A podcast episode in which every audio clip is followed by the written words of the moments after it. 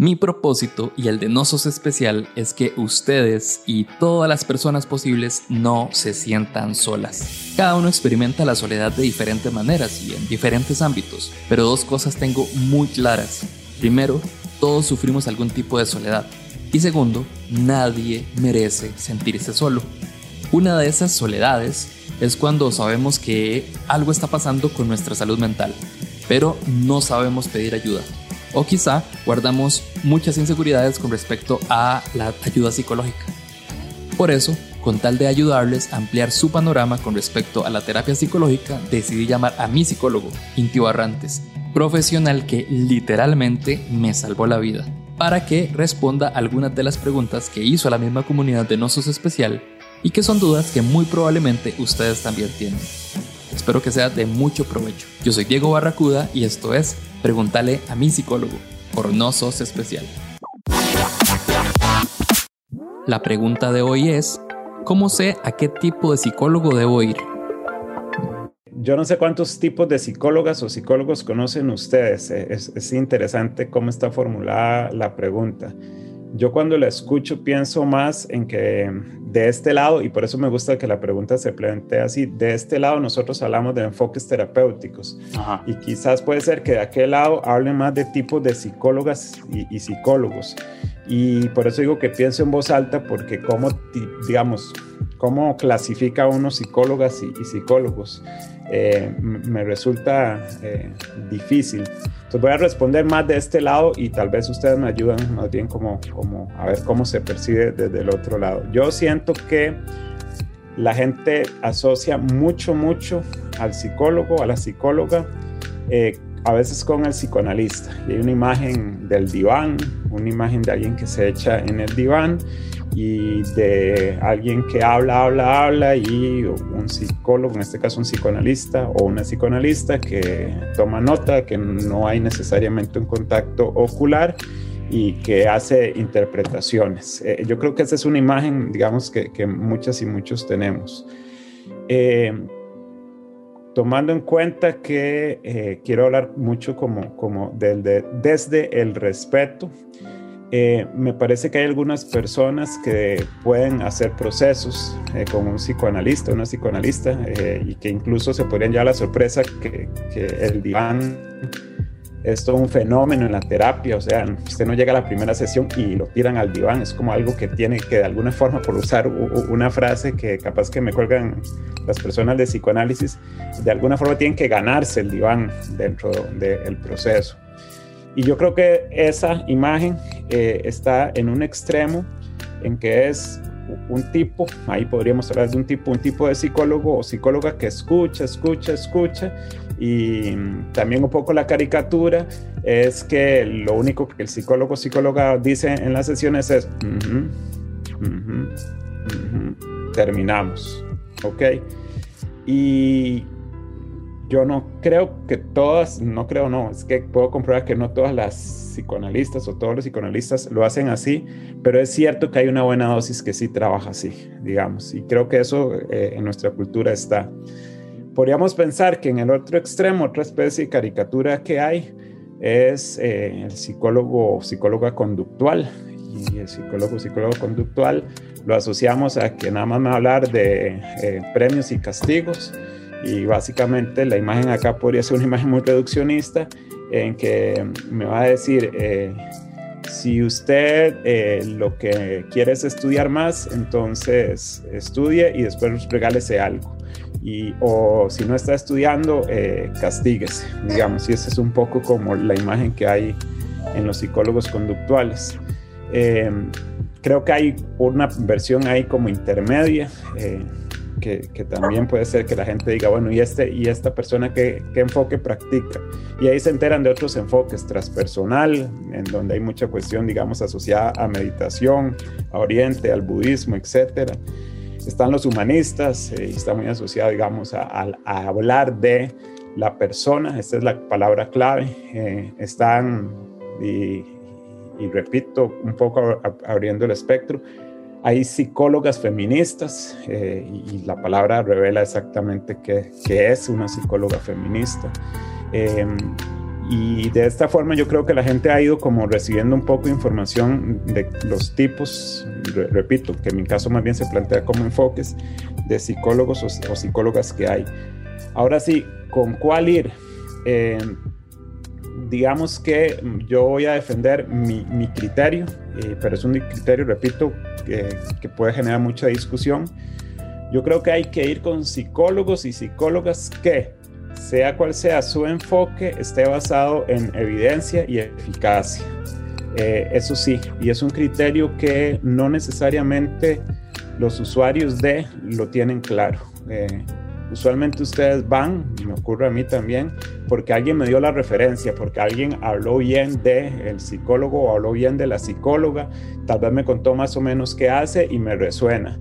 Y entonces eh, Barry es alguien que yo conozco, que sea a través del podcast y me cae bien y entonces si él va donde Inti, yo siento que tengo afinidad con Barry, probablemente tenga afinidad con Inti, voy a ir con Inti. Pero rara vez eh, preguntamos eh, en, la primera comunicación por llamado mensaje de texto eh, qué enfoque practica usted y eso no es basado en evidencia. Y digo basado en evidencia porque esto nos abre el espectro, pero no nos lo genera abierto al, al 100%.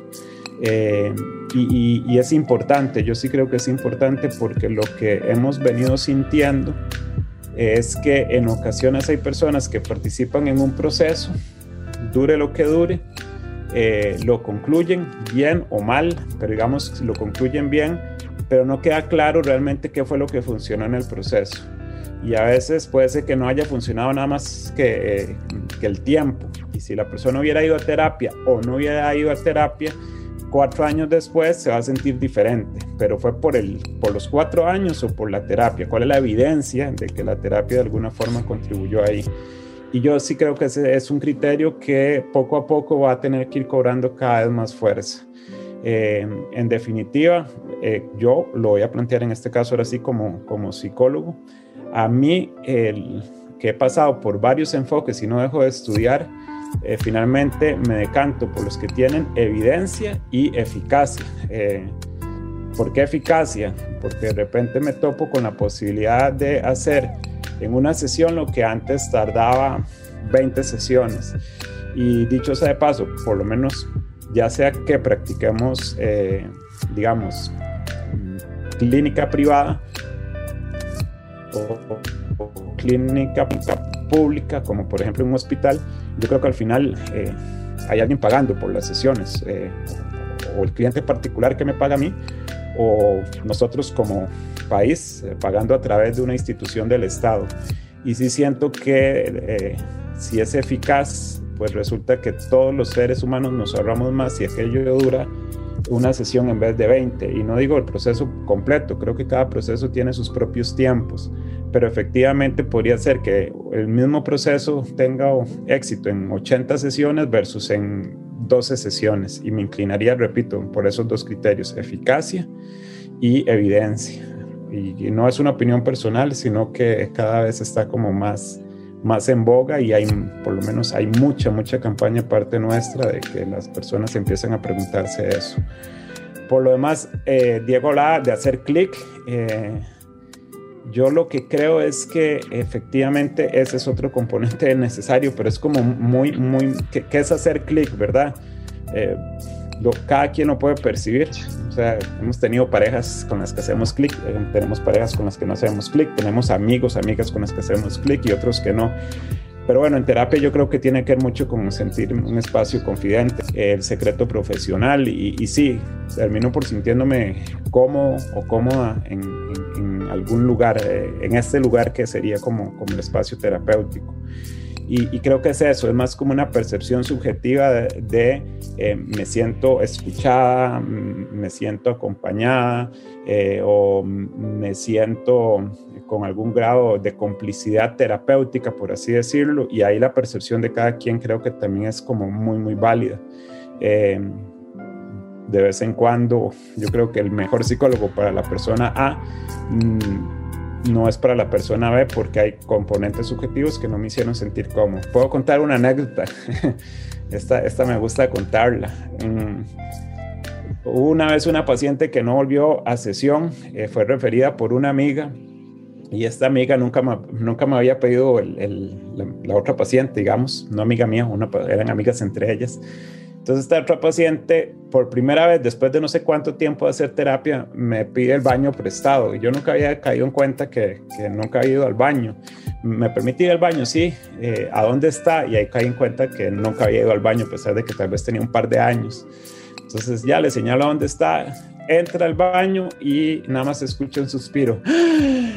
Pero si es bonito el baño, tiene plantas y tiene piedritas y está bien decorado y está limpio y se devuelve, nada más fue a ver el baño y entonces le digo yo, eh, pero ¿por qué ese suspiro?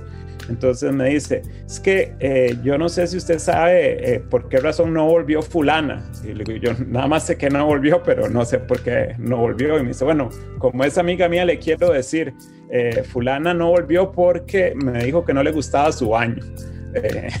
y, bueno, lo cuento como anécdota porque uno dice, honestamente, yo en la mayoría de los casos, si usáramos el, famoso clic, yo creo que yo he hecho clic en el 99% de, los casos, excepto uno, y, fue la culpa del baño, ¿verdad? Y es como, todavía no sé qué tiene mi baño, porque es el mismo baño que tengo ahora y, no me he puesto a averiguarlo, pero por acá que veo algunas caras conocidas, quizás después me confiesen que tiene mi baño que, que no hace clic, eh, pero es una anécdota, es una anécdota y yo digo, bueno, y, y le decía a ella, listo, eh, si, si, yo, si mi baño no es el baño para tu amiga, definitivamente yo no soy el psicólogo para ella.